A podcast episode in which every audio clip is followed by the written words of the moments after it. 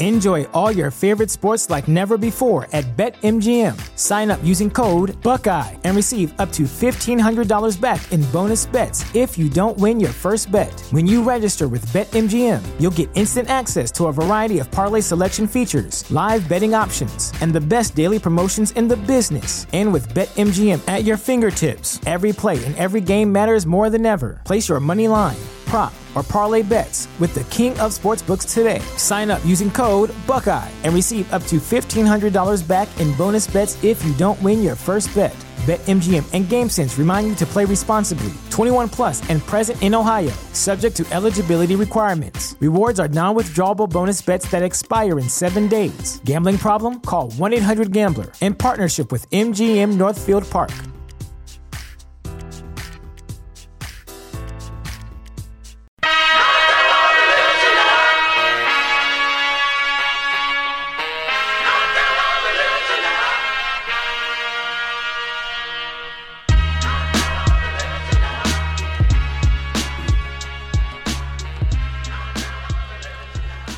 Welcome to another episode of Affirmative Murder. I am Alvin Williams, joined as always by my partner in true crime, Francel Evans. What up? Fran, it has been a hectic week. Uh, there's been more DR news, which we'll get into in a second.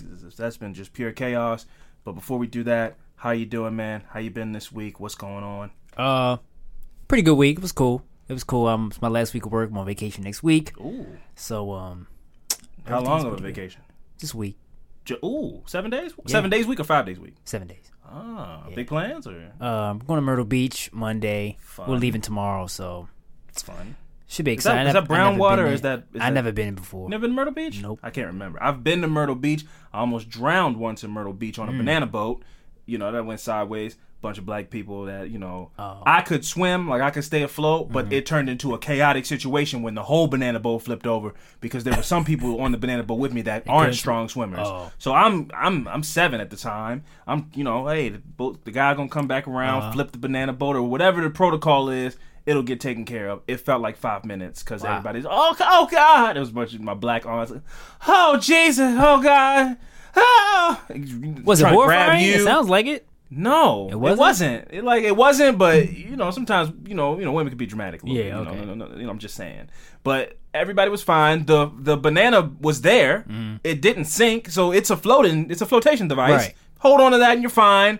But being stuck out there, I guess they just you know, minds start wandering. Sharks, I'm not maybe. go, I don't know. so- Yeah, no, no, no. I, I, I, I, I was, I was more like inconvenienced than scared, Oh, but it okay. was a, it was heightened because they were scared. But that was the last time I went to Myrtle Beach, not for any kind of traumatic reason. I just, Oh, it's a long drive from Yeah. Maryland to, you know, so I, Oh, that's not. The it's gonna be closest beach. rough. I would assume it has to be better than Ocean City, though. I will hope so because I don't want to go to Ocean City. No, Ocean City's gross. It's overcrowded. The water's gross. Uh, it is, you know, it's slightly starting to take a more of a right wing kind of tone. I think it's a bit of- overrated if you ask me. I don't understand why it's rated at all. I would rather get on a plane and go to Florida Right, exactly. and go to a nice beach than just accept. I think people it's more of a nostalgia. Mm-hmm. You know, it's the same thing probably with like the Jersey Shore for people that if that's their thing. I think there's an Mm-hmm. Ocean City in New Jersey, which I just would imagine is gross. And it's more of a nostalgia thing where it's like, this is where I went when I was young. So that means it's great. And it's like, no, that doesn't mean it's great. It's still gross. You just have good memories there. But it's still I a just- gross, gross place. When I I haven't been in a long time, but once I hear commercials about it, it's like a like radio, About Ocean a City? radio radio commercial. I was like, I won't be. I don't Oh, need no, to. That's way that's super overrated. I didn't know there were uh, Ocean City come to Ocean City going there. Yeah, Oh, I won't be going no, I there. didn't. I didn't know that was a thing. um, same for me. It's been a good week. Uh, no complaints. Back to work in a full capacity. Um, this week was my last doctor's appointment and my last physical therapy appointment. Both Hmm. Oh, wow. were this week. Um, my doctor said, you know, uh, you don't need to come back because I was doing it like once every month or every, Mm-hmm. you know, come back in and check on the progress. Came in, he said, "Hey, I, nothing else I can do for you. If you feel something weird, come back in, but I'm not going to schedule you out for another appointment." Oh, so You know. what you good to go now? No, no, no. He said still. He Oh. still says six months. He tells people Oh, okay. nine months just for you know Uh. for real safety reasons. But he said after six months, you know, Is it nine months, six months after surgery, or is it six nine months after surgery. Okay, okay. Nine months after surgery is. But he says after six months, I'm saying you're as healed as you you, you can get. Okay. Obviously, you can still do some strengthening things and Mm-hmm. getting yourself more loose, but you're good to go. I'm clearing you at six months. but he'd tell some people nine months just to really be safe before you go back into hardcore. So I'm not going back anything like that. Right. My physical therapist actually moved to Arizona. Mm, sad. I liked her a lot. She was really cool. But it was what I was going to do was ride off into the sunset. Like, well, you're done. I feel like I'm at like 90%. I can do the rest on my own. She wants me to go to a different physical therapy place that has like a turf field and is more sports oriented. Hmm. Whereas, where because we were talking about doing drills and Yeah. stuff, this will transition me into that kind of stuff where they'll have me jumping and maybe Okay. running and catching a football or something like that. And then that'll transition me into being able to do drills and stuff on my own. Oh, okay. So I said I'll go to one. She set one up for me. I'm gonna go to that see if I like it. If it's something, if I feel like I can do this stuff on my own, then I won't go again. But my last physical therapy appointment with my physical therapist was on Friday. Hmm. So um, I feeling feeling great. It was a long prog- process, but it kind of went by pretty fast. It Yeah. feels like, but it I've come a long way, man. I'm walking up steps. I'm still like, man, this is crazy. I, I mean, your boot's still right here on the floor. yeah, man. I, well, I'm not. That boot costs three hundred dollars. It's not going anywhere. I will Oh. keep that boot forever. I'll rent it out to somebody if they rupture their Achilles or something like that. I, I'm gonna try to make some profit off Uh. of that boot because that's ridiculous that it costs that much money. But it is what it is. The medical industry, right? America. Um, Fran. Uh, I, I, I, you know, I alluded to this a second ago. Uh, there's been more news about this Dominican um, Republic resort stuff, Mm-hmm. chaos, and it has turned out that they are blaming it on a bad shipment of alcohol um, Mm. that's been the cause of of some of the things. Now there was one instance where a woman she survived, but she just got beat up by one of the. I was about to say, at what is is that the narrative Republic. they putting out? Because I'm not believing that. Um, that's believing that's definitely what they're gonna roll with, you know, and try to pass the buck on to. Oh, this was Hennessy or this was Ciroc people. Blame them, sue them. That. so people can and go. you can come back to the Dominican Okay, Republic. yeah, now. so people can go, what- yeah. Yeah, thank God. I mean, alcohol, they'll, they'll throw out all the alcohol and get new alcohol in, and then we can go back to the Dominican Republic. won't be That doing what I would assume that's the narrative that we're, they're going to go with. What I want to do is just read off the you know some of the names of the people that have died in the past year um, that have come to the surface, and you know that's kind of started the ball rolling on this whole narrative as of late. So the first two victims that I heard of that I kind of just I kind of just went when it first when I first heard of the first two I, was, I said I don't know it's crazy but I don't know you know you get you get sick and you pass away I don't know but um it was an African American couple it was uh, Nathaniel Edward Holmes he was 63 years old and Cynthia Ann Day she was 49 years old All right, it's just is that the one from here? um black black couple I don't really know that might have been Okay. them they look like they're from here Because the this because I just before you get to the names, I was just I was laying down last night. I was like, I haven't heard anything, so I was like, let me just Google, just put Yeah. Uh-huh. it. You put in Dominican Republic, go to the news on Google, and then I don't know if you saw the story of the couple that was from here. uh huh the um the guy that the husband that passed and then they said the wife died because she had a heart attack for seeing her husband dying in front of her. Yeah, no, that like, definitely what? that definitely didn't. That wasn't what happened. What? They were both incredibly sick from something. It's something is weird is going on. What? Like, this I- might be this might be that couple. That was insane. Uh, let me just uh, read the details so I can see. Uh, on May 30th, 2019, the couple was found dead in their hotel room at the Grand Bahia Principe La Ramona Resort. According to the autopsy report, the couple suffered a respiratory failure and fluid accumulation in their lungs, with with Day also suffering a cerebral edema. Though the couple, oh, though the cause of the fatal episode was not clear, and toxicology results are still pending. So mystery, you know, that's one. So that's that's a couple. Uh, another victim was Yvette Monique Sport. She was 51 years old. She's from Pennsylvania. She had just arrived at the Bahia Principe Resort in Punta Cana when she died. When she died in June of 2018. Sport, a bride to be, traveling with her fiance, had a drink from the minibar, took a shower, went to bed, and was found unresponsive the next morning. Though her death was initially ruled a heart attack, Yep. her cause of death is being investigated again. So, uh, you know, th- they're gonna. This is gonna be the alcohol. They're gonna. Everything is the alcohol. That doesn't explain away. That could mean that the woman that got attacked and brutally beaten, I, she might even have been raped. A guy got beat up. A guy got beat up too. Yeah, he recently just got beat up. I think it's a. I think it. It's some kind of revolution happening in DR. That's my belief. It's, I think it's just people kind of sick of these people coming and you know coming to our country to party and, and show off their wealth while we're being while we're terribly underpaid. We're it's a terribly poor country and we're sick of it. Now that doesn't explain the alcohol thing. These is this is a these are mysterious. These aren't like beatings like how those two people were beaten. This mm-hmm. is this is poisonous type Yeah. of thing. You know, so I can't blame that on like a revolution of the people. But it could be a person, you know, tampering with the drinks. That is 100% possible. Um, another victim, David Harrison. He was 45 years old.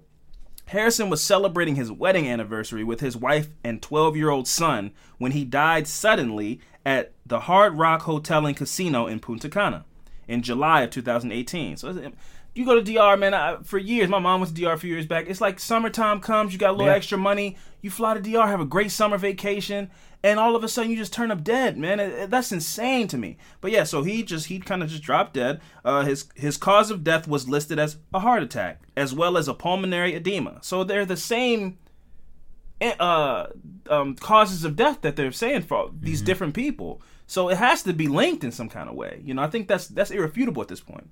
But uh, an accumulation of fluid on his lungs also was the cause of a respiratory failure, and he had a athero atherosclerosis. I don't know. That that was a, that's a new one. Um, another victim, Miranda Schaup-Werner. She was 41 years old. On May 25th of this year, the Pennsylvania psychotherapist collapsed after mixing a drink from the minibar in the lux in the luxury Bahia Principe Bouganville in La Ramona, where she was celebrating her ninth wedding anniversary with husband Daniel Werner. According to the autopsy revolts, results, she died of Heart attack. heart attack. So what we, what we do know is some type of poison. Is, we know. well, it's I think they're saying sure. it's a bad batch of alcohol. Hmm. But I'm just saying, though, But it it- is. I mean, it's- nobody's yeah. coming in and suffocating these people. It's just No, you no, know it's it's something, yeah. eating or drinking, something like that. Yes, yes. But we just don't know if it's happening, you know, purposely. Or, That is the mystery Yeah, mm-hmm. right now. But that's the thing. You can run with this bad batch of alcohol thing, find a, sci- a scientist that says, well, yeah, when alcohol does this, it becomes this level of poison and it can do this. And then it's then you can just explain it away, you know? Uh, she, yeah, so she had died of a heart attack that caused respiratory failure and fluid accumulation in her lungs. Uh, Robert Bell Wallace was 67 years old. The California construction company owner died in April while staying at the Hard Rock Hotel and Casino Resort in Punta Cana to attend his stepson's wedding. His family says that he became ill after having a drink from his hotel room's minibar. He died three days later, and his family claims that authorities have not given them a cause of death. Joseph Allen was 55 years old. Hotel workers found the New Jersey man dead on the floor of his hotel room at the Terra Linda in, so- in Sosua on June 13th. A cause of death has not been yet released, but his family says they intend to order an independent autopsy, which they absolutely should do. I don't. I'm not trusting the country whose entire uh, you know GDP is based on tourism mm-hmm. to tell me that somebody, my husband or my wife or my whatever, was murdered at a at a, a resort in their country. I would expect them to say no. This and this guy Joseph Allen is kind of a large guy. They might just say, "No, I mean, he might have. He, I think he just had a heart attack. Yeah. But you can't say that now because everybody's having heart attacks. Mm-hmm. It's just gotten to such a number of people where it's just you can't. It's not a coincidence anymore. This is 100% something went wrong, and they're gonna say that it was the alcohol. Everybody's story is they got something from the minibar. They mixed a drink. They were also you're in the Dominican Republic. That's what you drink. You're drinking drinks out of pineapples with Yeah. the umbrellas in them. So it all makes sense that this will perfectly make sense to the world when they explain it. You know, when they continue to roll out their explanation of what went bad, it was bad Ciroc or it was bad whatever, and you know that's what they're gonna go with. That's what this is turning into. Uh, Leyla Cox was 53 years old. She was from Staten Island. She was found dead in, hot- in her hotel room at the Excellence Hotel and Resort in Punta Cana on June 10th. In a press conference, Public Health Minister Rafael Sanchez Cardenas spoke out about the case, saying that Leyla Cox had an enlarged heart, high blood pressure, and, the, and that she had suffered several past heart attacks, an assertion her family disputes.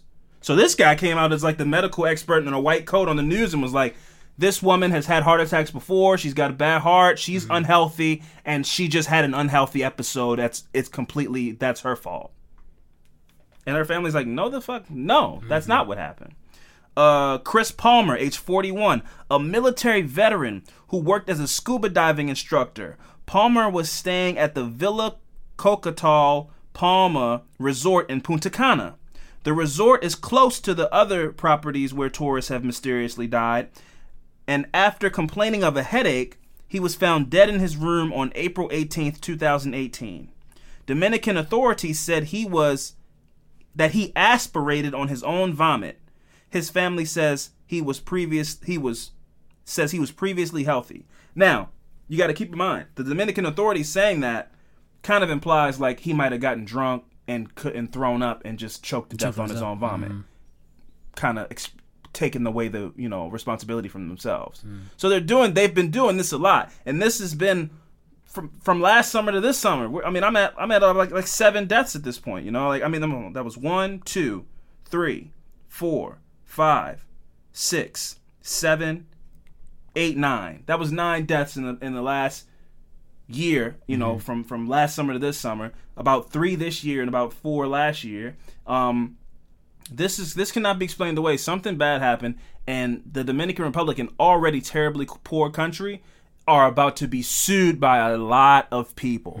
A lot of people who are going to come out of the woodwork. I'm not saying that this is some kind of um, money grab, but there are going to pe- be people that come out of the woodworks that say, "I didn't die, but I got really sick, sick, so I want to sue too." And it's going to be some kind of class action lawsuit against the country of the Dominican Republic, mm. and it's going to be hard to refute nine deaths that all kind of have the same heart attack, you know, uh, edema, all the same kind of words in each of the thing. And then once these, uh, you know, toxicology reports come out, if they all have the same, mm-hmm. you know, whatever, you know, lev- levels of something that spiked, it's gonna be really clear that something went wrong, man. I, I don't know how bad a batch of alcohol can be, but if that's what they're rolling with, that's that's a tough one, man. But yeah, I just want to touch on that because I've been getting a lot of Man. the jokes have been coming, and the jokes, you know, it, it- Oh, it- yeah, they've been. yeah, the- you know, and j- jokes are funny. Jokes are funny, but something crazy went th- went on in the Dominican Republic. What I will say is, you could probably get to the, you know, uh, uh, all exclusive, an all inclusive DR trip For the cheap for now. super low Yeah, right now. low, so if you're a brave person, hey man, pack If some you don't drink alcohol, or put some rum in your bag and bring your own alcohol and you hey the beaches aren't killing people Yeah. you know but again people are being People beat are- up yeah, and, about you know, to so, say, so. but you know hey i promise you if you go on you know expedia or travelocity it's pr- you can probably get a flight to punta cana for about $85 right now so um just don't go have at it. alone. If anything, don't drink You the alcohol. Don't go alone. yeah, the traveling groups, and, and, and you can get a really nice all-inclusive trip for very cheap right now. Um, but the risk is that you could be murdered. So I don't know. You got to really kind of weigh that out to yourself. you I've know? been, so I won't be. I've been. I've experienced. I don't need to. You, you did it once. You need to do it again. and you you got away scot free. So why even tempt the fates by going back? You know, you got out once. I'm good. You know, so yeah, so shout out to shout out to um all those people you know who maybe felt the symptoms but you know made That's it through crazy, and um, rest in peace to all those people who just you know were looking for it's so sad because so many of those people it was like wedding anniversary Yeah. going to a wedding Having a good time. you know it's summer vacation you work all year you work for years you know because and also the crazy thing that people aren't you know aren't talking about too much is I didn't hear too many like you know European or or a person from Mexico. It was all American tourists Yeah. That are coming up dead, man. Now, do you think- that could be a coincidence? But I'm just saying that's Do you- something to look into. Yeah. Do you think if it, if uh, like if it was um certain people was just getting a bad batch of the alcohol, or was just how your body react to the bad alcohol? See, if it was just if it was just one or two people, I could go with it was a reaction or an age thing. This mixed with mixing it with something did it. Mm-hmm.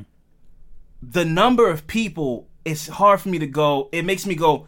There was something in that alcohol that kills people. Yeah, or Mm-hmm. or makes you incredibly ill, and maybe some people have a, a stronger That's what I fortitude in mean. their stomach to wait, weather that storm, but other people don't. That's what I'm. That's what I was asking. Because like Oh, if, okay. if I they was at yeah. you know, uh, you know, a wedding anniversary. Yeah. If it wasn't just them, but if it was a group of like if people had a wedding or whatnot. Yeah, so maybe some people got some, sick. That's what I mean. That's what I mean. Die. Like one person can't tell me he was the only one drinking out of all the For sure. the whole party that it's was there. definitely it's definitely possible and, and i think as this case continues to unfold we're going to hear more stories which we've already started hearing of people that are like i didn't die but i was really sick Mm. you know and and and um that then you'll be then you know specialists not us you know that we'll be able Mm. to kind of piece together those puzzle pieces of you know even you know kind of finding the, the the the the sparking point of when this whole thing started, and then you can you can look at order histories of the of That's the what I mean. It's a whole bunch of questions, What like- batch of alcohol came Yep. in? All that stuff's gonna start to come together, especially because that's the narrative they're going with. So they're gonna follow that rabbit hole until they get to the end, all the way until they can go and tell you this was uh this was Samuel Adams beer or this was uh, Yeah. tequila. They're gonna be able to tell. Uh, eventually, we're gonna know there's gonna be a culprit, and then that that company's gonna get the class action lawsuit. This is gonna within the next 30 days. I suspect it'll be you know Tito's uh, vodka or, or or some kind of tequila or something that this company had a bad batch of alcohol, and then they'll know, and then that's who's gonna get sued. That's how far this is gonna go. It's gonna be a specific person but it's incredibly sad that you know people save up for years or forever long and go on vacation and you just turn up dead and this isn't even a you know they were shot or whatever Yeah. you know you know c- certainly prayers to those people that were actually physically attacked but this is just some people the last thing they did was have a good time let me go in a mini bar grab me a drink snap the top off mix a little cocktail and then they feel a little lightheaded and go to sleep and they never woke up on vacation Wow. how you gonna die on vacation, man? I mean, I guess it's worse ways to go, but how about not going? That's also great too.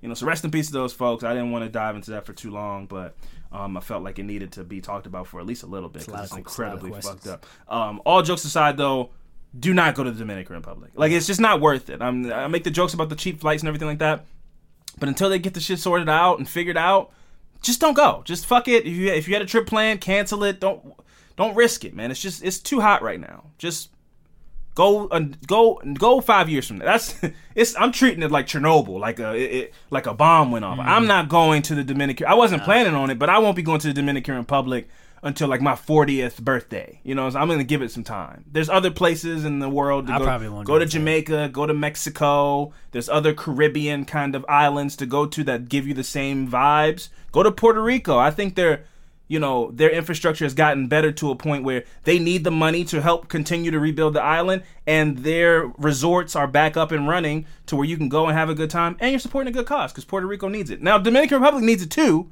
but people aren't turning up dead in, in, in puerto rico right now. So i'm sorry to all those dominican republic people who you know uh, work at those resorts and are just trying you know just need money to come into the you know the, the country to feed their families but this is not uh, I can't. We can't touch it right now. We gotta. Just gotta be aware. We gotta step back. Yeah, we gotta step back from it. you Is know. that expiration dates on alcohol? Not that I know of. This is making me kind of, you know, question I- I everything I, know. thought I knew about alcohol. I just, I, I That's what I mean. It's like I got. to It's like how long does can it? it go? Can alcohol go bad? That's what I'm saying. Like I didn't. I don't know. It's wow. I'll check now. That's wild. I'll know now. Anyway, let's get out of this. Let's jump into these good vibes. Try to, you know, uh, you know, clear this up a little bit.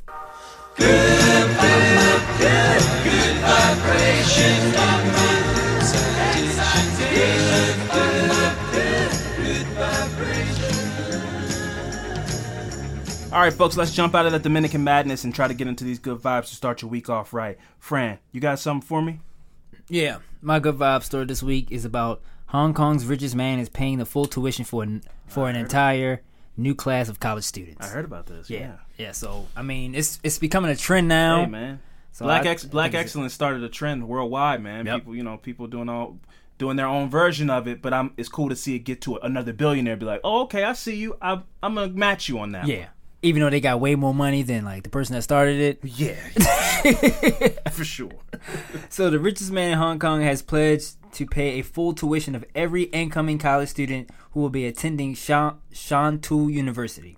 According to a statement from his foundation, Lia Ka-shing will be paying a paying roughly 14 million every year for the next 4 to 5 years in order to cover the full cost of every undergraduate's tuition. Woo! Got, you, got, you got 14 to blow every year. Just uh, like I want to meet these people like, man, look. I ain't trying to just give me a million. I- that's That's your pitch? That's got to be like a. I got to be. You gotta come with your portfolio. penny. You gotta come with your portfolio or something. They can't just be like, "Hey, man, can I have some money?" That's like them giving up a dollar. It got to be an equivalent to that. I guess, but I'm not going. to I'm, I'm not gonna. I'm not going. I I'm not going to embarrass I myself wish like that. that Like you know, I would. Excuse me, sir. Can I have some money? If he say no, I'm, that's fine. hey, Shop- that's a I good took point. You make a good shop- point. You know, shop. you won't be any worse off than you were before you asked. That's a good point. Touche. Uh, so, um, 90 year old Shane, who Mm. Forbes says is worth over $30.4 billion. Oh God. Mm, and 90 years old too. He just on his way out. Don't give a shit. Like here, take this. Make it rain. That is nuts. Make it rain. Educations. Yep. Has also been sustaining the university's development through several multi million dollar grants. Mm. The foundation hopes that this the scheme can um, alleviate the financial burdens of families and encourage the pursuit of personal interests and the further learning to better prepare graduates for the challenges of an increasingly increasingly complex global economy. Mm. The Leah the Li Ka-shing Foundation also re, renowned for don, donating over 3.2 billion to various healthcare related organizations and educational ins- initiatives across China. Donating billions of dollars in donations. Yeah. Oh God. The donation is a well a welcome follow up to billionaire Robert F. Smith recent announcement that he would be donating over 40 million in order to wipe out the, the student loan debt of an entire class graduates. Salute. I mean, this people Morehouse, I believe it was. A, I believe it was a HBCU. Salute. You want to talk about Millions. start? You want to talk about starting uh, hashtags and starting trends? millions. The fucking donation challenge. Whoo. Mm. Forty-one million. It's like at that 14 point- million a year. At that point, you got to be like, I gotta, I gotta spend this. He got enough money for you know his kids, kids, kids to be good for life, but Generational- he wealth. still has money to be like, I gotta, I gotta I gotta do some something with way. something. I gotta do something with all this money. Generational wealth, bro. You donated three point something billion dollars, and you still got another thirty left, or you're still generating the, the kind of money where that doesn't hurt you? Oh God, come on, man. Nobody needs. I don't think nobody needs that much money, man. They don't. it's it's money hoarding. It, it is it is Mm. it is what Bernie Sanders ran on ran for president on, and now everybody's kind of got on that wave, and now Bernie's getting left in the dust. But Bernie Sanders was the first guy to kind of introduce that whole one percent, and you know these people have the I don't know the numbers, the statistics offhand, mm-hmm. but it's like the the ninety nine percent of the wealth in this country is held by the by one percent of the country. Mm-hmm. You know what I'm saying? So like one percent of the country has all of the money in the country. You know, and one percent of whatever the population is is not a lot of people. Right. So it, that's it's insane, man. Nobody needs thirty billion dollars. You know. Now I'm not some kind of communist who's saying like take that person's money Oh, no. and give it to people. Give it to but, me. but that AO, AOC, who is Alexandria Ocasio Cortez, she's kind of proposing this after your tenth millionth dollar you make in a year, you get taxed like eighty percent. And I'm not opposed to that. I don't think anybody that's listening to our podcast right now makes ten million dollars a year. Mm. So the idea of us defending people who I don't know anybody that makes ten not- million dollars it's a year. I'm not You made ten million dollars, and you're like, you want to take seventy five percent of my money? It's like you made, but you made ten million dollars though. So what? I want all the money, it's, and and that's when you get into this kind of thing where it's like, oh, you're talking to people. You're talking. We're talking about people who we'll never meet. Imagine I'm sitting here. I'm like, man. That's man, rich I mean, I, at a point, I'm doing a lot better in life now. But there were points in my life where I'm like, damn, I gotta get the groceries and the car payments done. Yeah. Shit. Imagine somebody coming to you and being like, man, I made ten million dollars, and now they want to tax my eleventh millionth dollar. It's like, man, I don't get. Stop. Why are you talking to me? Yeah. I don't care about these rich people problems.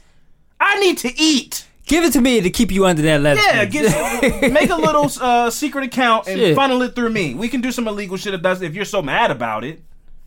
Anyway, let me get to my good vibes because this is good vibes. Let's not go down that. You know, let's not go into the eat the rich of the ep- you know this episode and start talking shit about rich people. you know, rich people. You know, there might be some rich people listening to this podcast. I doubt it, but you know, perhaps. Shout out to y'all. Salute Mm-hmm. on the M's Let me borrow something. that's Fran's strategy. You know, you implement your strategy. You know, uh, uh, my good vibe story is kind of a local one, and it's about a, uh nursing home staffer who dove into a river to save a driver from their sinking car. Oh, I did see this. Yep. Which is like that's what happened in I, Robot. That's how Will Smith became had a, an- a, a bionic arm because he went to try to you know no I'm sorry a robot saved him from the car. He didn't do anything. He almost died. I haven't seen that movie in a long time. Yeah, yeah. Well, that's the premise of it, basically. Oh, okay. And now he hates robots because the robot saved him instead of the little girl. It doesn't matter, man. uh, what we're gonna do is we're gonna get into these good vibes. So, just minutes before a Maryland man was preparing to go into his into the workplace, he dove into a river and saved an injured driver. 52 year old Andrew Loon was just about to begin his shift at the Anchorage Nursing Home or Nursing and Rehabilitation Center when he saw a nearby driver accidentally reverse their car into the Wicomico River. And without hesitation, Loon leaped into action. He is 52 years old. I wouldn't jump into the river to save a person who fucking accidentally reversed. You know? I can't swim, so it wouldn't. Oh, even- yeah, so I you- pray nothing like that ever happens to when I'm in around. uh, When I'm around, Because you're gonna feel so bad because you just can't nothing help I them. can do. All you can do is sit there and, and say help, help this person, but you can't help. Because I'm not gonna make it. I probably. What do you do? Would you just leave? Because like I don't want to stay here and watch this person die, knowing I can't help them. I'll probably call 911. I'll do something. yeah, for I th- obviously be, that, but like to stand there helplessly is like.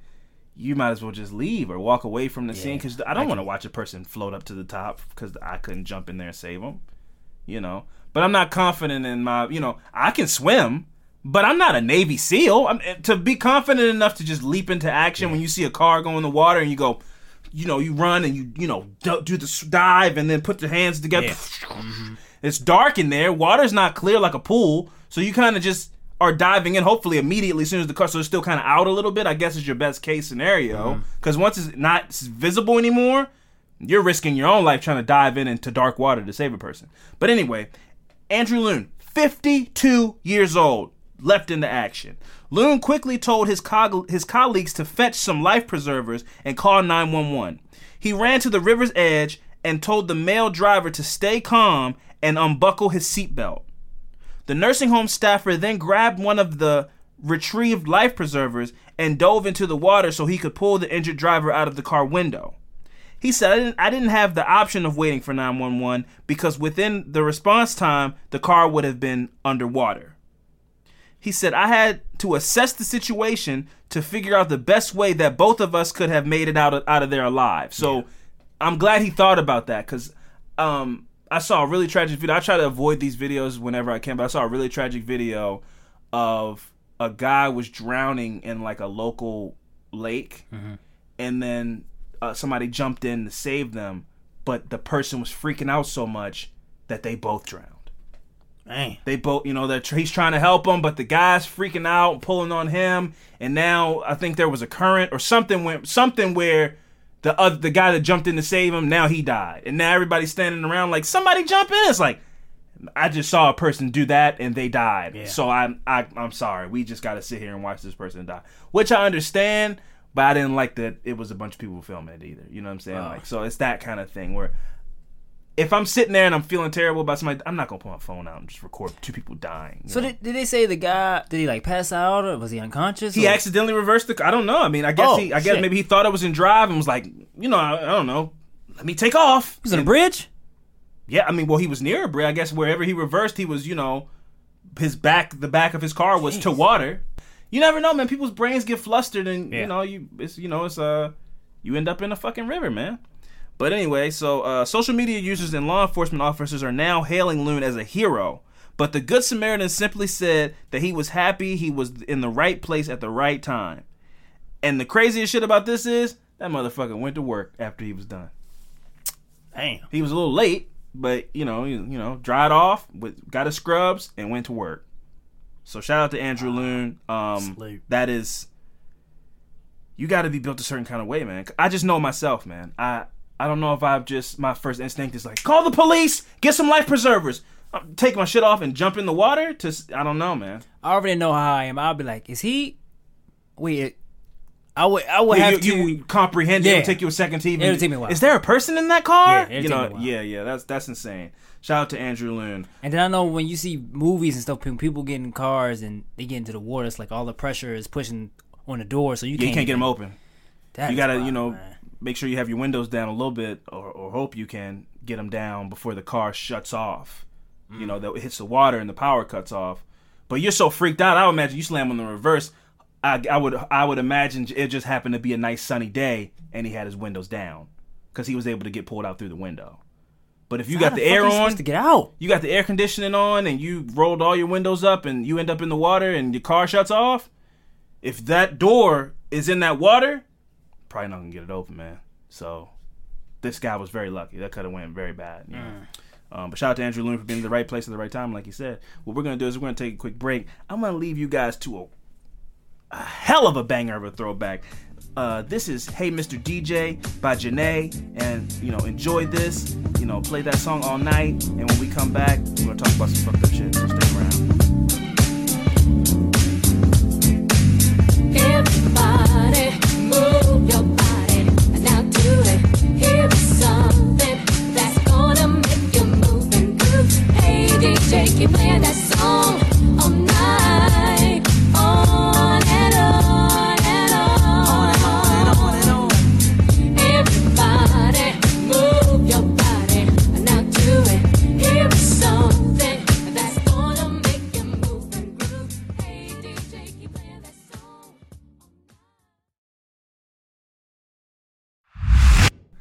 All right, and we are back, Fran. It is my turn to go first this week. So would you please strap in, buckle in, because I got a little bit of a different affirmative murder this week. Just follow me on it. Uh, it is purely speculation. I'm gonna say that off top, and I will mention it again in a second when I get deeper into the story. But this is purely speculation by a large group of people on the internet. Uh, me being one of them. This is the story of the murder, alleged murder of Gary Coleman. Wait, what? Gary Coleman? He died? What? Gary Coleman? Yeah, Yeah. Gary Coleman died like seven years ago. Oh shit. Yeah, let thought me get. still alive. No, no, no, not at all. He's very much dead, and he's so small that he's definitely like, you know, not. Oh, never mind. He got cremated. It doesn't matter. I was gonna say he, there's nothing left of him for sure because he's so little. Um, Gary Wayne Coleman was born February 8th, 1968, in Zion, Illinois, and was adopted as an infant by parents W.G. Coleman and pharma- a pharmaceutical representative, and Edmonia Sue, a nurse practitioner. At birth, Coleman was diagnosed with multiple health issues, including a congenital kidney defect known as nephritis, which required many surgeries and lifelong dialysis. He had his first kidney transplant at the age of five, and then a second at the age of 17.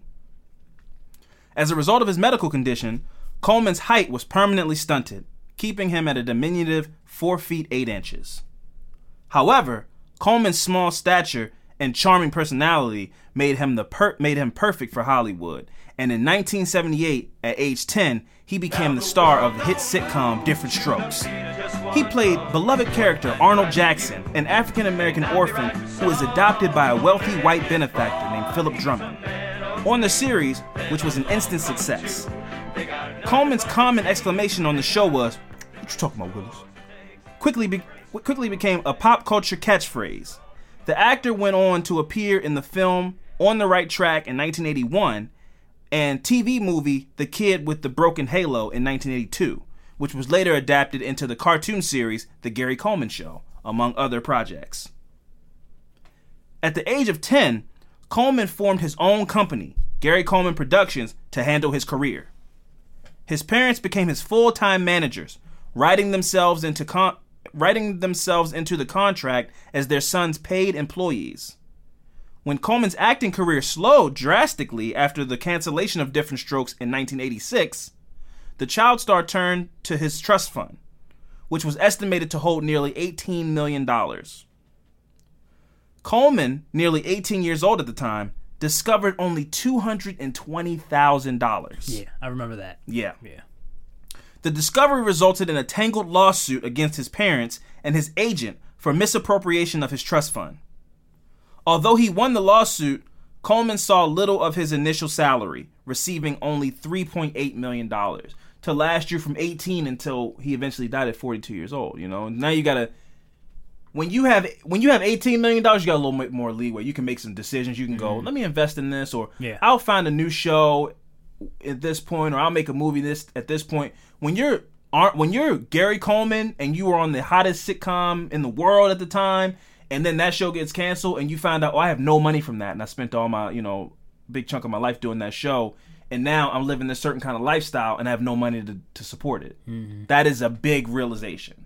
So $18 million and $3.8 million after a lawsuit, and you got to pay lawyers, incredibly different. That's a big discrepancy. So Coleman struggled with depression after the settlement, later admitting that he attempted suicide several times. The former star went into semi retreatment, bouncing from Colorado and then Arizona. When he couldn't find acting work, Coleman took on work as a security guard. Listen, Gary Coleman was four feet eight inches tall. I don't know where Gary Coleman uh, does security guard work. That listen, listen. Rest in peace, Gary Coleman. If I saw Gary Coleman walk as a security guard when I walked into a business, I think I'd be more like I'd be more inclined to steal from that place. I think. I'm gonna jump back into this. I'm gonna jump back into this. Can you imagine just seeing like a little adorable man in a with a badge on and a little baton and mace? I'd be like, oh, I'm stealing the shit out of this stuff in the store. Is he gonna is he gonna grapple me and take me down? I guess if I was like I was four foot eight when I was like in fourth grade, so I guess if he worked at like KB Toys or you know FAO Schwarz or something like that, he could stop another child from. I'm gonna. uh, um, money became tight, and Coleman filed for bankruptcy in 1999. He continued to make cameos in TV shows, including The Fresh Prince of Bel Air, Married with Children, and The Keenen Ivory Wayans Show. He also was in an episode of Martin where he played uh, Mad Dog. Yeah. Uh, very funny episode of Martin. So at at a point, uh, he became he began to kind of play along with it a little bit, but also was a part partially. I need the money, so I'll go along with your jokes and whatever. You know, like if we're gonna make funny jokes about me being a security guard, I mean, I need the money. I'll do that. He was in an episode of the Wayans Brothers as well, uh, where he played a security guard. Oh, I know that. Very. They didn't even get a. They didn't even get a series finale, man. Wayans Brothers is a very underrated show, man. So funny. Yeah. They didn't. They they really got fucked by the industry, man, because that was a very funny show, and they didn't even get like a finale. But anyway, yeah, Gary Coleman was in an episode of that playing a security guard. So he kind of started to play along with the joke, where it's like, oh, I can either continue to be a security guard, or I can kind of be the butt of the joke and get paid more money. How old was he around his time? in the 90s i mean he died at 42 in 2010 so i mean he was you know probably 28 20, 30 okay. 28 30 years old He was 20 when he was in Martin? that was early 90s yeah yeah yeah Oh, shit. About thought he was, 20. oh, all right. Yeah, about 20 about 20 maybe 22 22 23 uh, as coleman matured he became known for his hot temper which resulted in several high profile assault cases Like his who?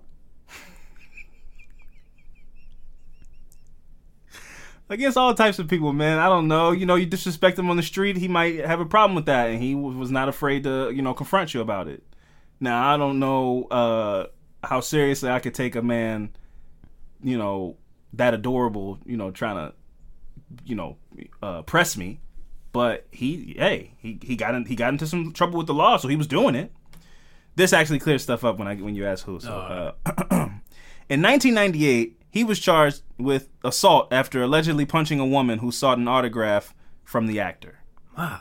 He pleaded no contest to the charge and was ordered to pay the victim's hospital bills. In July 2007, Coleman was again arrested, this time for disorderly contact for disorderly conduct when a heated argument with his girlfriend, actress Shannon Price, got out of control. We hitting women. Yeah.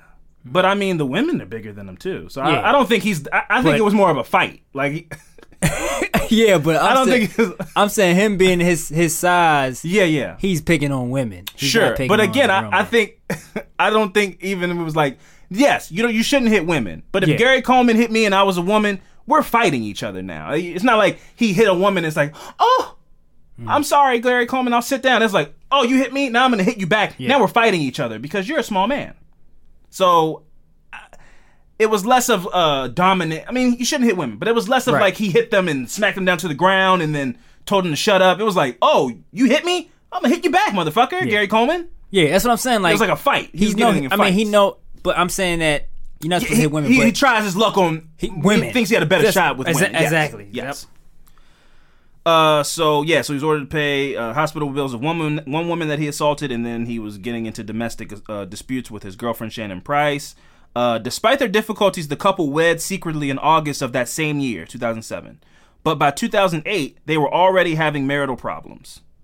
They headed to TV's divorce court to settle their issues, airing their grievances in front of an audience in May of 2008.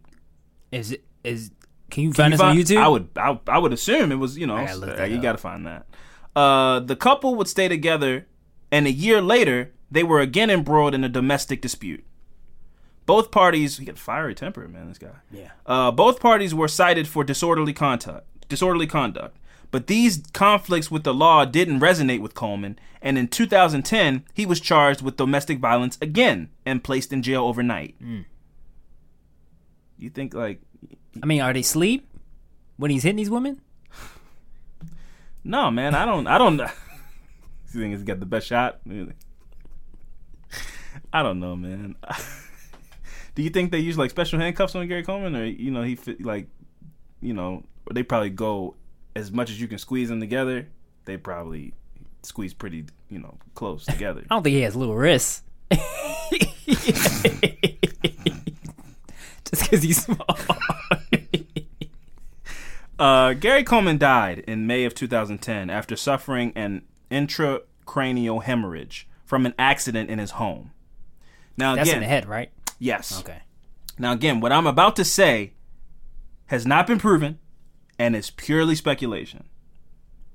But it is believed in some circles that Shannon Price may have at least been an accomplice in the murder of Gary Coleman. And here's why Gary Coleman was four foot eight inches.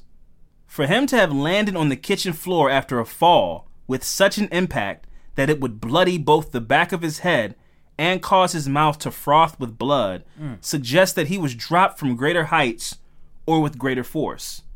You know, if I fell in the kitchen and didn't Oh, so me- he had like he had it was damage done. It was not a- like his brain was split open, but he hit his head hard, hard enough that it caused the hemorrhaging in his brain, and he was in a coma. Oh. Um, but I've never. How do you know you? How do you fall that? You fall straight back. You know, it's just because he's not that tall, so it's not that. it's not that fall. long of a fall. You know, so that's already that's suspicious. That's not enough to damn her, but there's more, and there's a lot more, and it gets crazier. That's Mm. the first kind of red flag where it's like, oh, so he just all of a sudden fell backwards and hit his head, and hard enough that he broke something, and, And that was all. having- And that was all they found was that was it. that's suspicious. Very suspicious. A fall. Now, also, I'll get into more. Uh, also, Price admitted that she wasn't in the room when Coleman hit the floor, yet she also insisted that he fell. How could she be so sure that he fell if she wasn't even in the room? Right. For all that, we, for all that she should know, Coleman could have been attacked because she wasn't in the room, but she's very sure, you know, that he fell. There's a 911 call. She's saying he like he fell, he had an accident, um, and she, but she wasn't in the room. So how does she? How's she so confident in that? Something back, something crazy could happen, and the person could have ran out of the room or something, you know. Uh, also, oh, no, so I'm, I'm sorry. Thirdly, and check this shit out because this shit is crazy. In 2005, Gary Coleman signed a will naming Anna Gray, his friend and former head of his corporation, as his executor and beneficiary. But Coleman married Price in 2007 and then signed a handwritten codicil to the will. A codicil is just like an amendment to the will where you change some things outside of the actual physical will. Instead of getting a new will drawn up, you kind of put this put this in with the will. I wrote this as a change. Uh he wrote a letter that that was in favor of Price the same year that they started dating. Interestingly enough, the the note said, "I have made this change of free will and was not coerced in any way. This I have done because of my personal selfishness and weakness, and I love her with all of my heart." That was the letter that he wrote to say, "Never mind, Anna. Shannon's gonna be the the beneficiary now." Very very pro Shannon, very complimentary to Shannon, very shitting on himself. It's, it's a weird letter to write. He signed it though. It says it's yeah. I mean, I thought what she was going to say is she found out that she wasn't going to get anything. oh, that there's more. Oh, okay. Um, So that was very odd language, but that marked only the beginning of the oddities surrounding Coleman's estate. Under Utah law, the will uh, codicil became ineffective because Coleman and Price divorced in 2008. However, Price filed. Now, Gary Coleman isn't worth that much money at this point, but it's something, and she wants it. Uh, so uh, yeah, so Price filed to enforce the codicil by arguing that they were still married, even though they had been divorced as common law husband and wife. So even though they divorced, they stayed together and they were man and wife in spirit because they lived together. And now so that's the thing. This is also a part where They were divorced legally. they were divorced legally, but, But they, they stayed together. And she's saying we were common law married. You know, uh, we that, lived after, like, we lived together. We lived together. We were in a happy relationship. Yeah, yeah. There's a certain amount of time you can do it for. Not every state recognizes this, but Utah is a state that recognizes this, Okay. and that's fishy to me because that implies to me that you must have a knowledge of the law. Yeah. And that means that you're doing research You on studied it, how to be able to get somebody's estate even if you're divorced and they die. Hmm. That's fishy for you to just kind of know that offhand, like, oh, if I'm common law married, I'm still entitled to the estate, so I'm going to use that and sue. Hmm. Uh. So yeah, so she filed and she she filed the suit because saying that they were common law married. Uh, she claimed the only reason they didn't officially get remarried was because they wanted to avoid publicity. Now, this is 2010. Gary Coleman isn't exactly the hottest thing on the streets in 2010. Nobody would care if Gary Coleman got married. So that's a fishy thing to say in and of itself as Yeah. your excuse to why you and Gary didn't get remarried. Now, this whole point of her case at this point when she's suing, this was in 2012, is that we were happily in a relationship even though we got divorced, Mm. but we just didn't get remarried because of the publicity. Oh, it would be such a frenzy, it would be chaos. That doesn't add up at all. And that also hurts her case of saying, even though we weren't married, we were still happily in love. Because that's a part of it. And you you have to be. You have to br- you have to be able to bring in witnesses saying, "Oh yeah, no, they were you know they were still together. We saw them hugging and kissing all the time, even though they were divorced. They were happily in a relationship." And then you might have a chance of using this common law marriage excuse. But they was beating on each other years prior though. Exactly. So it, none of it adds up. But she's fighting so hard that it's all it, it all seems like, oh, so this guy fell in the kitchen and you're trying to get his money and you're fighting so hard to get his money, but you guys were not in a happy relationship. Right. You could just leave. You could just he died and you could you have a break you can break free and just be done with this, Mm-hmm. but you want to take what's his for yourself. It all just doesn't seem like Hmm. You know, it'd be one thing if it all kind of fell into her lap, like everything was lined up perfectly and Yeah. they were married, and even then you say, oh, yeah, they beat on each other and this fishy, but they were married, so she gets it. Her fighting this hard for something that she has no claim to, it almost seems like she planned it Yeah. to go, but it just was a bad plan. You know? Hmm. Anyway, she claimed throughout the trial that they had a loving sexual relationship until he died. The judge was not convinced. He ruled, based on the testimony of several witnesses, that she physically abused Coleman in public, led him around by his hand like a child, uh, displayed no physical affection towards him in front of anyone, and told others that they slept in separate rooms.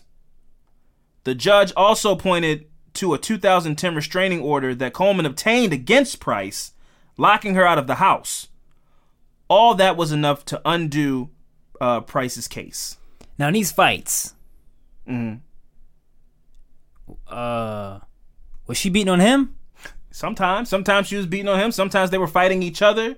Sometimes he might get a little He cocky put out, he one her. to put on the restraining order though. So Yeah, I mean, she was probably she could hold her own. Uh, you know, listen, outside. no woman has ever uh, dragged me around public by my hand like I'm a child. Mm. That's uh, that's never happened to me. So she must have had some kind of I mean, assertiveness. you're not four foot five. Well, tall he is, I don't know. Gary, he's four. He was four foot eight. Oh, Uh, I'm not gonna allow you to disrespect Gary Coleman's height like that, man. He was a four. I mean, but it'd probably be easy to you know take advantage of him. sure, you know, pick him up, put him on your hip. You know, I'm sure he didn't like it, but she could do it if she wanted to.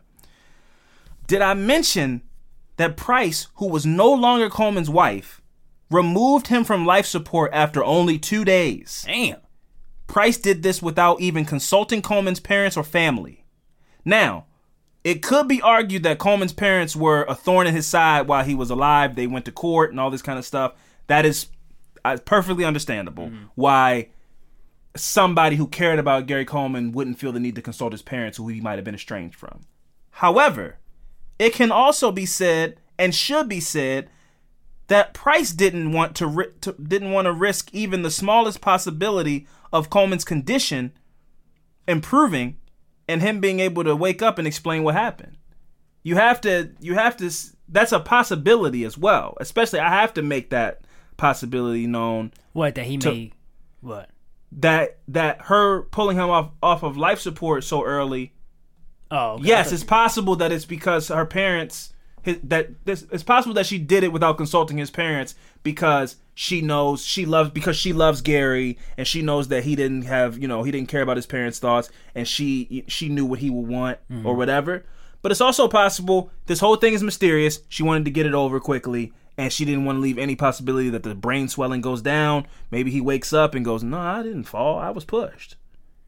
Damn, they didn't get him. I didn't think about that. you know so two days i mean this person you love and is married to who she's that she's you know she's trying to prove in court that she they love each other and they were common law married two days is kind of that's a short amount of time to to just give up. I think life and death. Either way, she should have contacted his parents. I don't. yeah even if they were estranged you know you sh- that should be something you consult the people Yeah. that uh, you know they were his adoptive parents but they were his parents nonetheless. That's something you consult with his family about. You don't just make that decision. So that's very fishy that she's like no i want this done. Get it done. Pull him off. Because she had that um, I don't know what you want to call it that additional that additional will paper. So she was. Yeah, so she she thought I'm good. You know, let, let's get to the part where we divvy up his estate to me. I didn't know this was. I didn't know all this was going on. You didn't even know Gary Coleman was dead, so Yeah, true. this is all news to you. Yeah. uh, I thought he was still alive. yeah, no, he's very much dead. Hmm. Uh, and if all that wasn't enough to convince you, Fran, Price claimed in the 911 call that after finding Coleman's incapacitated body, she had to leave his side because, as she said, I get seizures. If I get stressed out, I'm going to seize. More likely, she possibly couldn't face up to the act that she had just committed, allegedly. Mm-hmm. Because I've never been in this situation. But her aversion to his to Coleman dying is probably the greatest argument against her innocence because if I walked in on Sierra, I'll use it as an example just to make it as physically mm-hmm. real to me as possible. If I walked in on Sierra and she hit her head and she's bleeding, the least I'm gonna do is call the police. But I'm definitely not gonna. I need to leave. I can't be around this right now. If it looks that bad, like this could be her last moments, I'm not gonna be thinking about. Oh man, I get if I get too stressed Yeah. out, I have seizures. So Right. I gotta leave the room. I'll call the police from the other room, and I'll wait till the ambulance gets here because that's what she did. She didn't want to. In the ambulance call, she even says they're like, "Put some pressure on the wound." She's like, "No, no, it's bleeding. Like, no, it's no, I don't want to. It's bleeding." Wow. So she didn't want to touch him and get blood all over her, which possibly she didn't want to leave, you know, fingerprints or I don't know.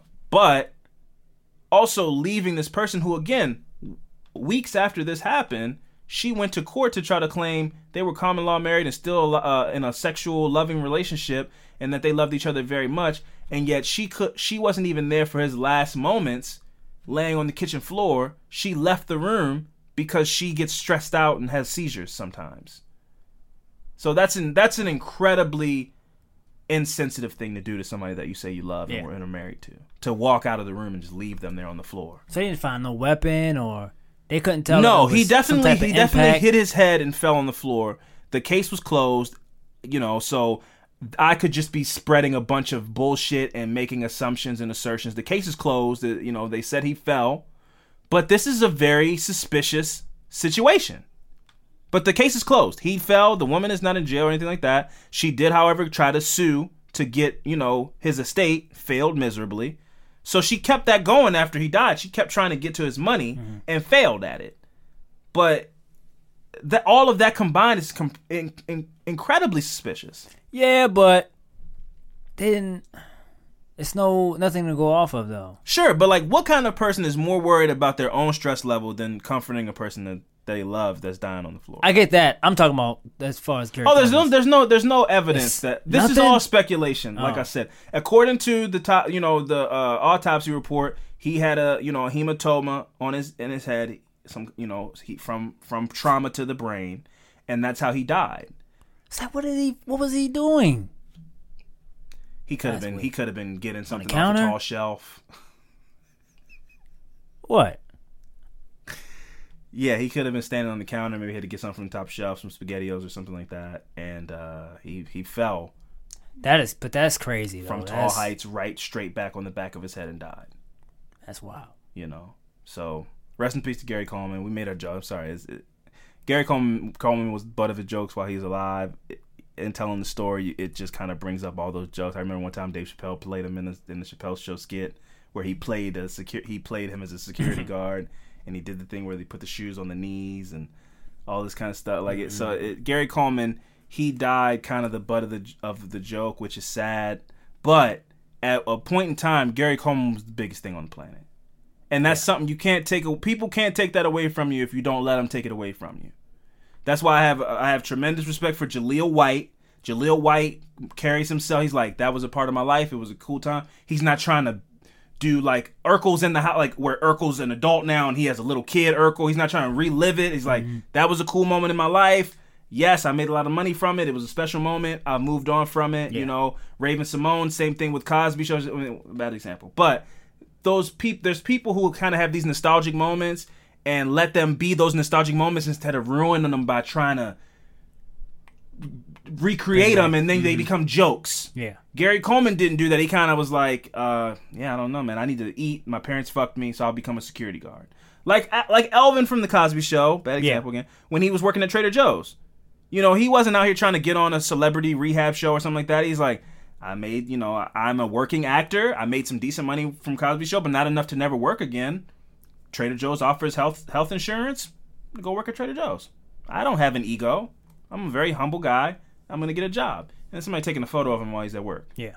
You know, and I'm, that's probably the same thing that happened to Gary Coleman, where he's trying to, you know, protect the the Megazords from being stolen by children, and somebody want to come up to him and take a picture of him while he's doing his security guard thing. That's not cool. You know, so rest in peace to Gary Coleman.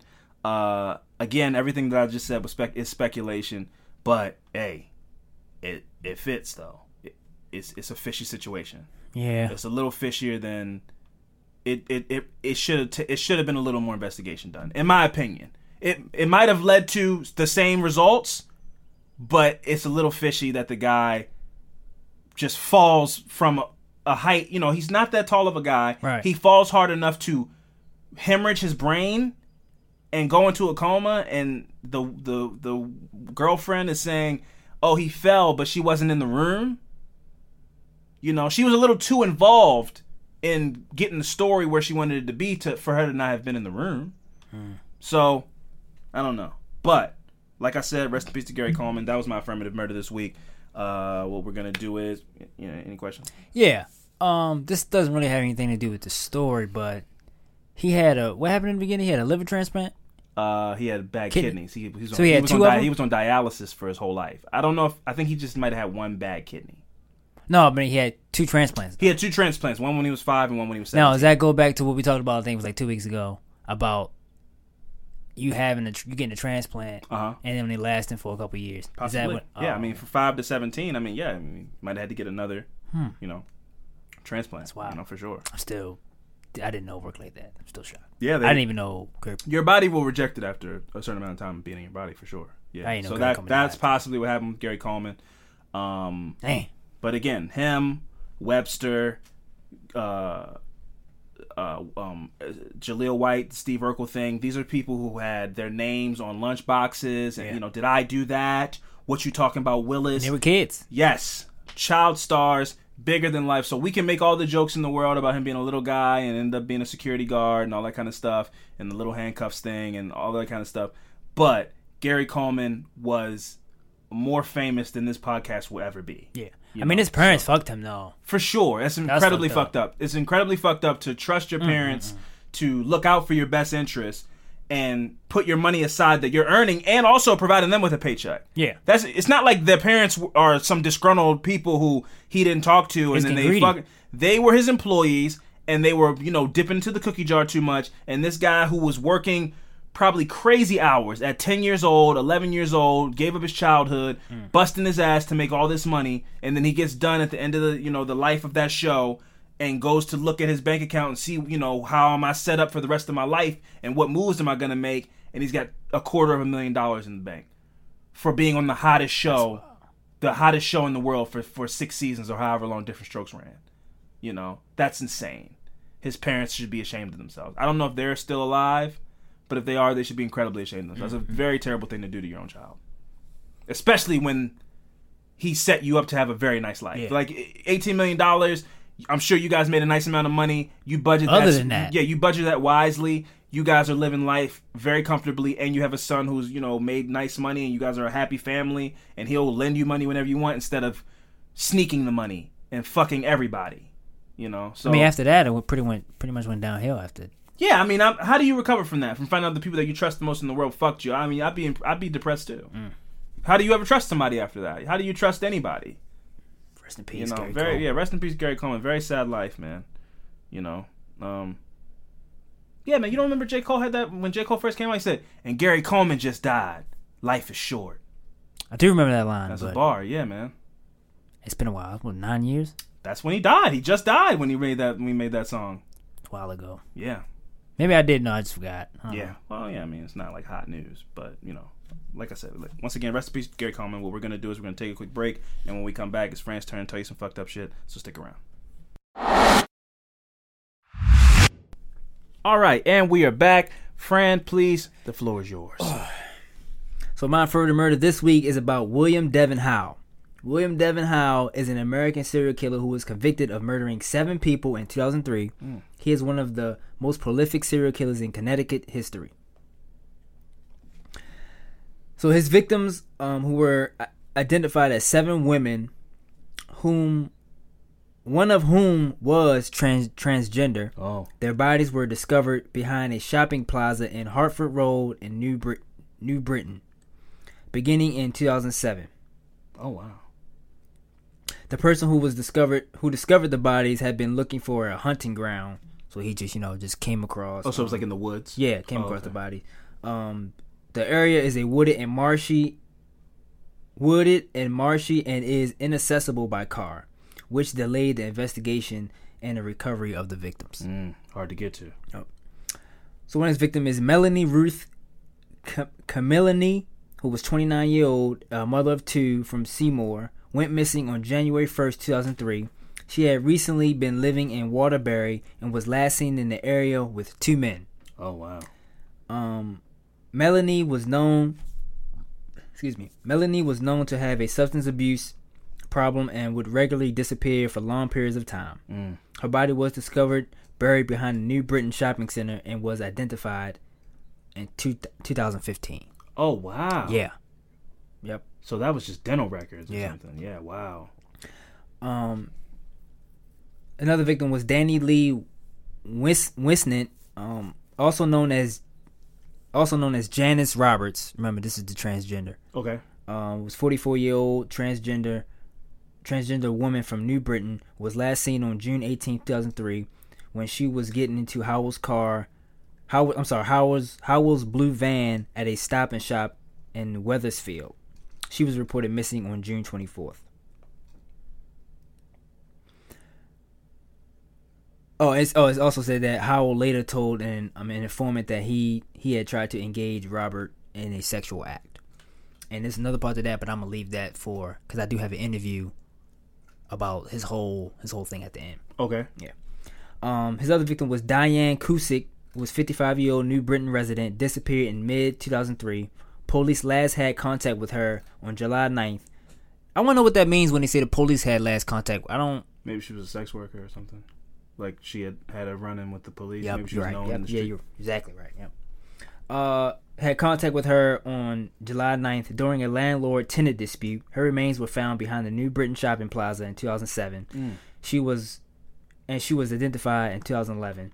Cusack had, who had a substance abuse and substance abuse problem, had been out of contact with her family for years and had never been reported missing. Wow. I think that's it's pretty very common. yeah. It's very common occurrence, man. It's, you, just got these people just kind of like ghosts. Like Yeah. you get a, get a severe drug addiction, hit the streets, and your family. You know, uh, you try once or twice to, to help them, and they they disappoint you, and then you just kind of write them off. man, Yeah. you know. Yep. So you're not making reports, missing persons reports and stuff. You know, they just you just kind of assume they're you'll see them on the street or something. Right.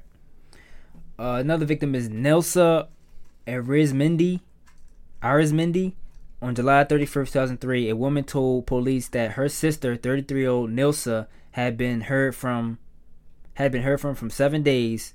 Nelsa Nelsa's boyfriend, a convicted drug dealer, was immediately a suspect in her disappearance, but was ultimately cleared after passing a polygraph test. Mm. The sister told police that Nelsa was a heroin user, heroin user and sex worker who was living in a motel in Wethersfield, along with her boyfriend.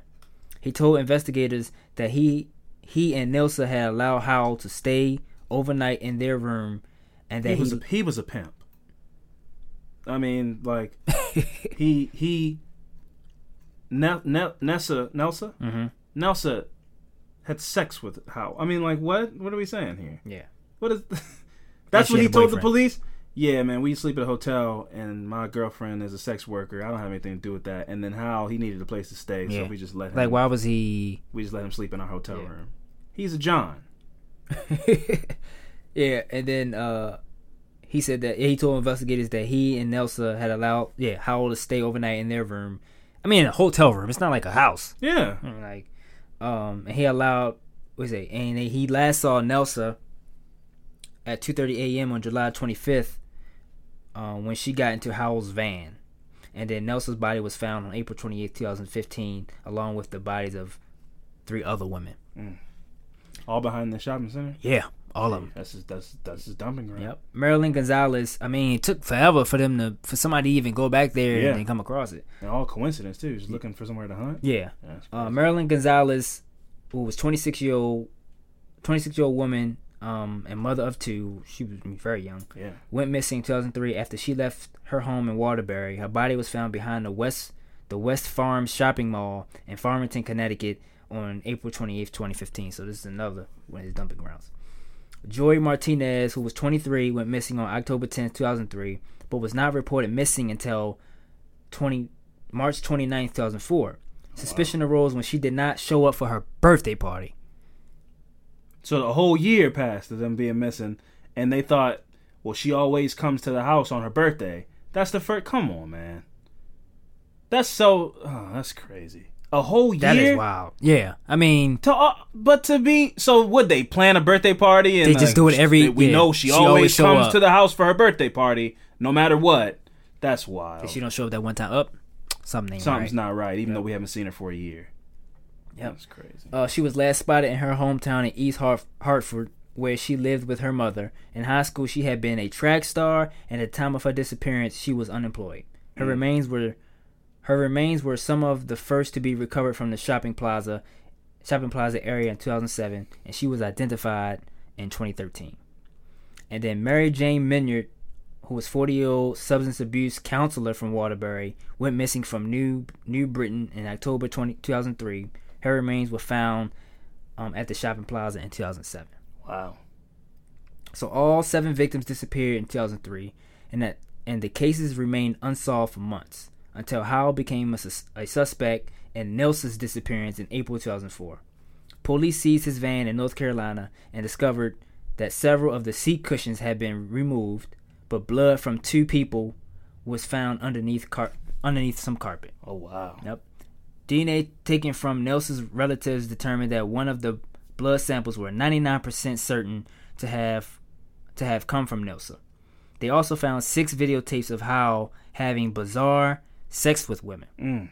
But the videos were shot in a way to ensure that their faces were not clearly visible. So I mean, he knew he was he knows Those exactly what he was those are trophies. Yep. Because Nelson's body had not been found at the time, Howell was charged with first degree manslaughter. He was later also charged with witness witness tampering after threatening another inmate. Mm. In January 2007, shortly after the trial began, Howell entered um, an Alford plea. The fuck is that? Alford plea. Let's find out. Um,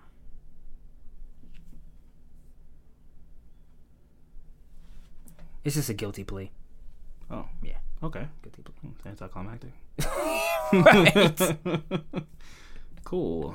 Continue with your story, please. yeah, so how entered entered um an Alford plea to first degree manslaughter, meaning that he did not admit to the crime, but conceded that the prosecution had enough evidence to get him to get in conviction. You can do that? What saying? Say, look, man, I didn't do this, but y'all did enough that y'all Y'all can y'all can me. make me Yeah. look like I So did. So I'ma it. just So I'll just take it. yeah. All right. So, I mean, he tried anyway. Yes. Um, at sentencing, Howell Howell continued to insist that he did not kill Nelsa, arguing that the blood stains were from a physical fight that Nelsa had in the van with her boyfriend. He also tried to get his Alford plea thrown out, claiming that he had only entered the plea because his public defender pressured him. Howell was sentenced to 15 years in prison. Just weeks later, a hunter found human bones behind the West mm. Farm shopping mall in New Britain. They were later identified as Cusack, Martinez, and Menier.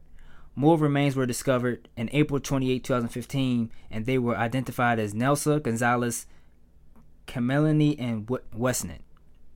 Howell later told a cellmate that there was a monster inside of him and described himself as Sick Ripper. Sick Ripper. Sick Ripper, yep. That's, which that's led- him. That's him trying to make a news uh a news a, a, a name for the news to use. Mm-hmm. I don't know, man. I'm like, ah, it's like I'm a sick ripper. Who says that? Why would you say that? Yeah. Which led to the Howell being referred to as the Sick Ripper Yeah. by some media I'm sure, I'm sure he didn't want that at all. I'm sure that- that's not his last thing he wanted. Yep. He also told the inmate that he kept one of the women's bodies in his van for two weeks because it was too cold outside to bury her. He Oh, slept next to her. hard. Yeah. He slept next to her and called the victim his baby. Oh, that's nasty. Oh. Oh, that's nasty, man. So uh, Howell later cut off the tips of her fingers, dismantled her bottom jaw, and disposed of the body, the body parts in Virginia. Oh, okay. Okay. Okay. On November 17, 2017, Howell was sentenced to six consecutive life sentences after pleading guilty to the murder of Cusack, Martinez, Menier, Gonzalez, and Cam- Camilini and Win- Winsnott. They brought his ass right back in there. Yep. He cried and apologized to the families of the victims during sentencing, calling his action, his actions monstrous, cowardly, and selfish. He told the court that he deserved the death penalty, which was abolished by the Connecticut Supreme Court in 2015. I'm not trying to hear none of those crocodile tears or Oh, none of that yeah, bullshit that that's bullshit. Yeah. His Garden, a conversation with the serial killer, is an autobiographical and biographical true crime novel by true crime author Anne K. Howard that was written by Howe, um, who was a practicing attorney. Howell first contacted How- Howard first contacted Howell in July 2015 when he was serving a 15-year sentence for the murder of Nelson. Oh, so she stumbled into a hell of a book Yeah. because she just thought it was about the one murder. Yep. Oh wow. So I do have I did find an article of the interview that had that they had. Okay. So I'm gonna read that. Is this post the other bodies being found, or is this when she just thought This it was is after one? every, this is after everything. Oh, wow, Yeah, yeah, okay. Yep. So it starts off following oh yeah, the following content contains um, disturbing accounts of violence and sexual violence. Discretion is advised.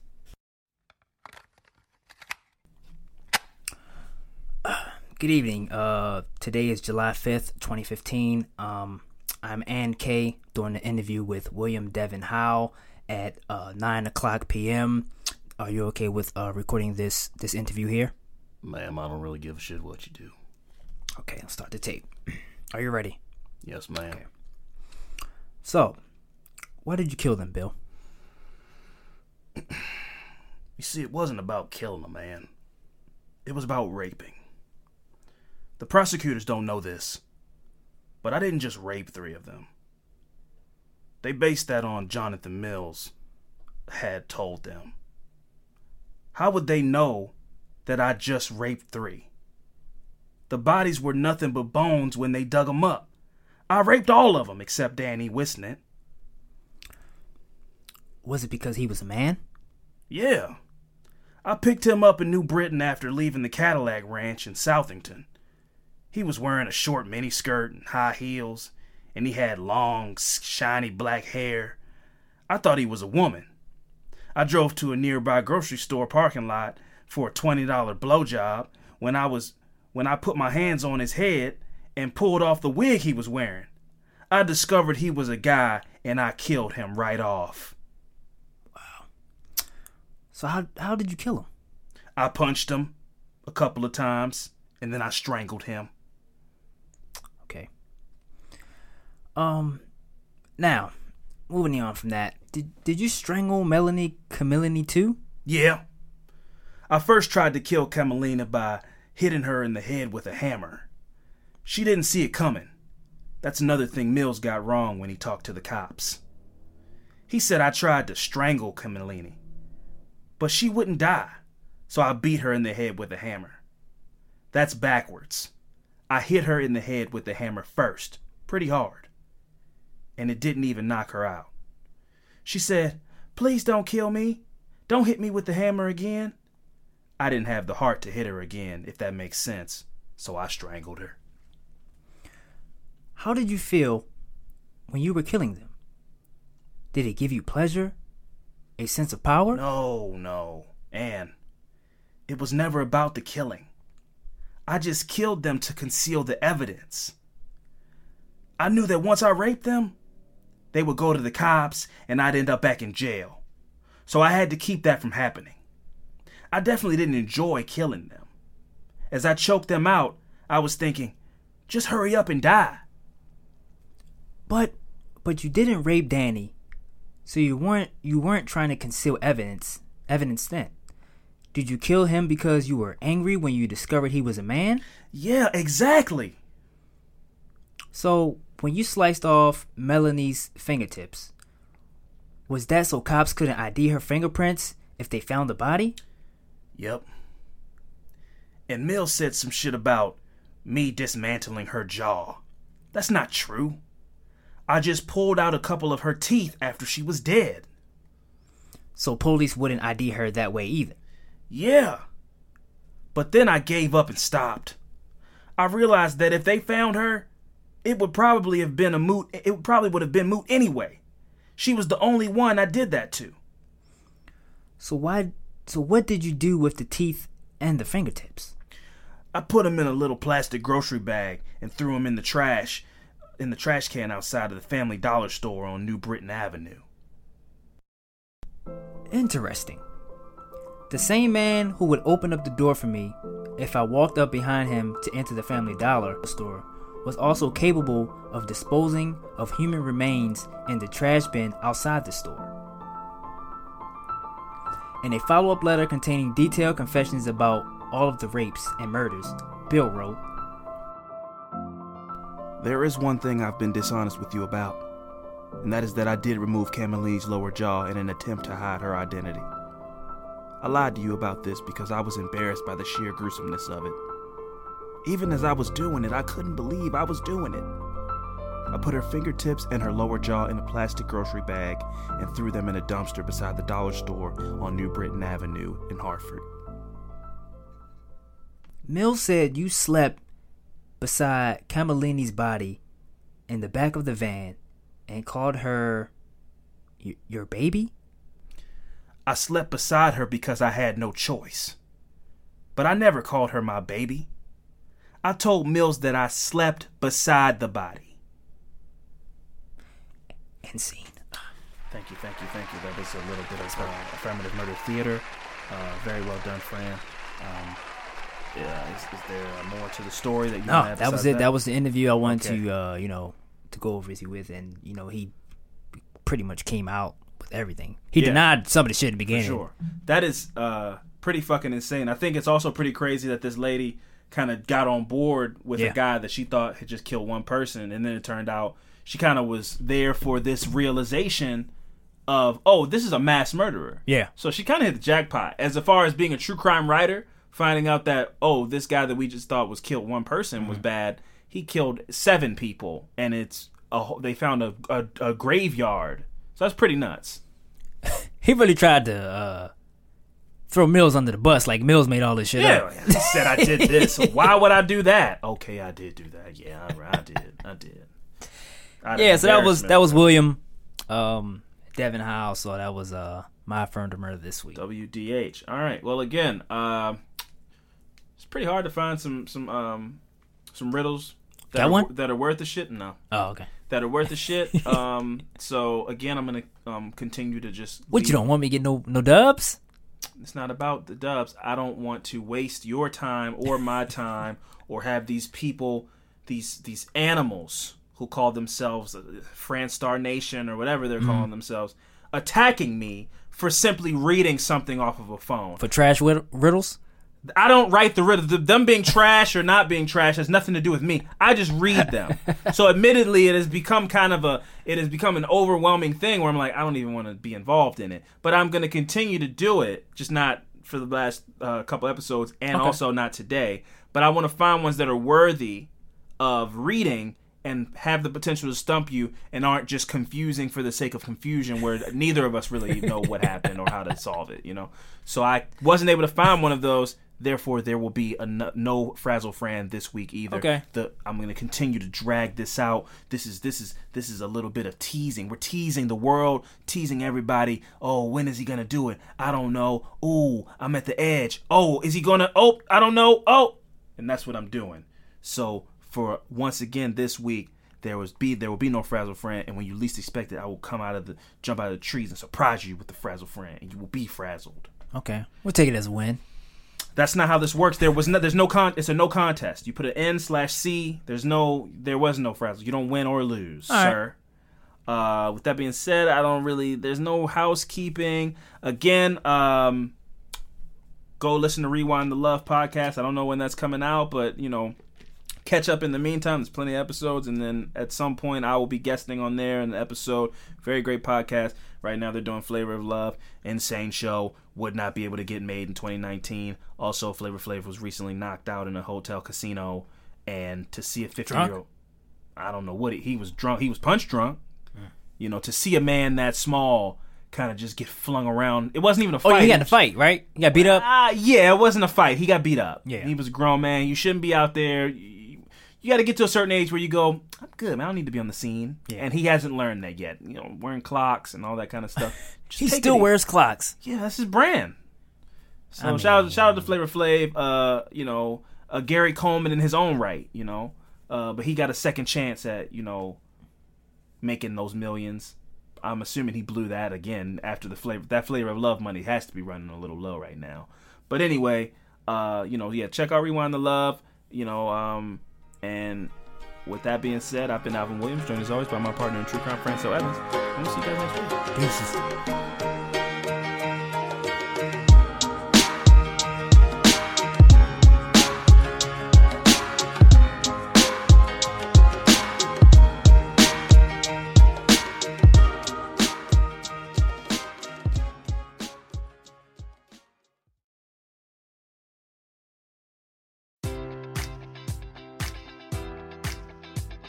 Enjoy all your favorite sports like never before at BetMGM. Sign up using code Buckeye and receive up to $1,500 back in bonus bets if you don't win your first bet. When you register with BetMGM, you'll get instant access to a variety of parlay selection features, live betting options, and the best daily promotions in the business. And with BetMGM at your fingertips, every play and every game matters more than ever. Place your money line prop, or parlay bets with the king of sportsbooks today. Sign up using code Buckeye and receive up to $1,500 back in bonus bets if you don't win your first bet. BetMGM and GameSense remind you to play responsibly. 21 plus and present in Ohio, subject to eligibility requirements. Rewards are non withdrawable bonus bets that expire in seven days. Gambling problem? Call 1 800 Gambler in partnership with MGM Northfield Park.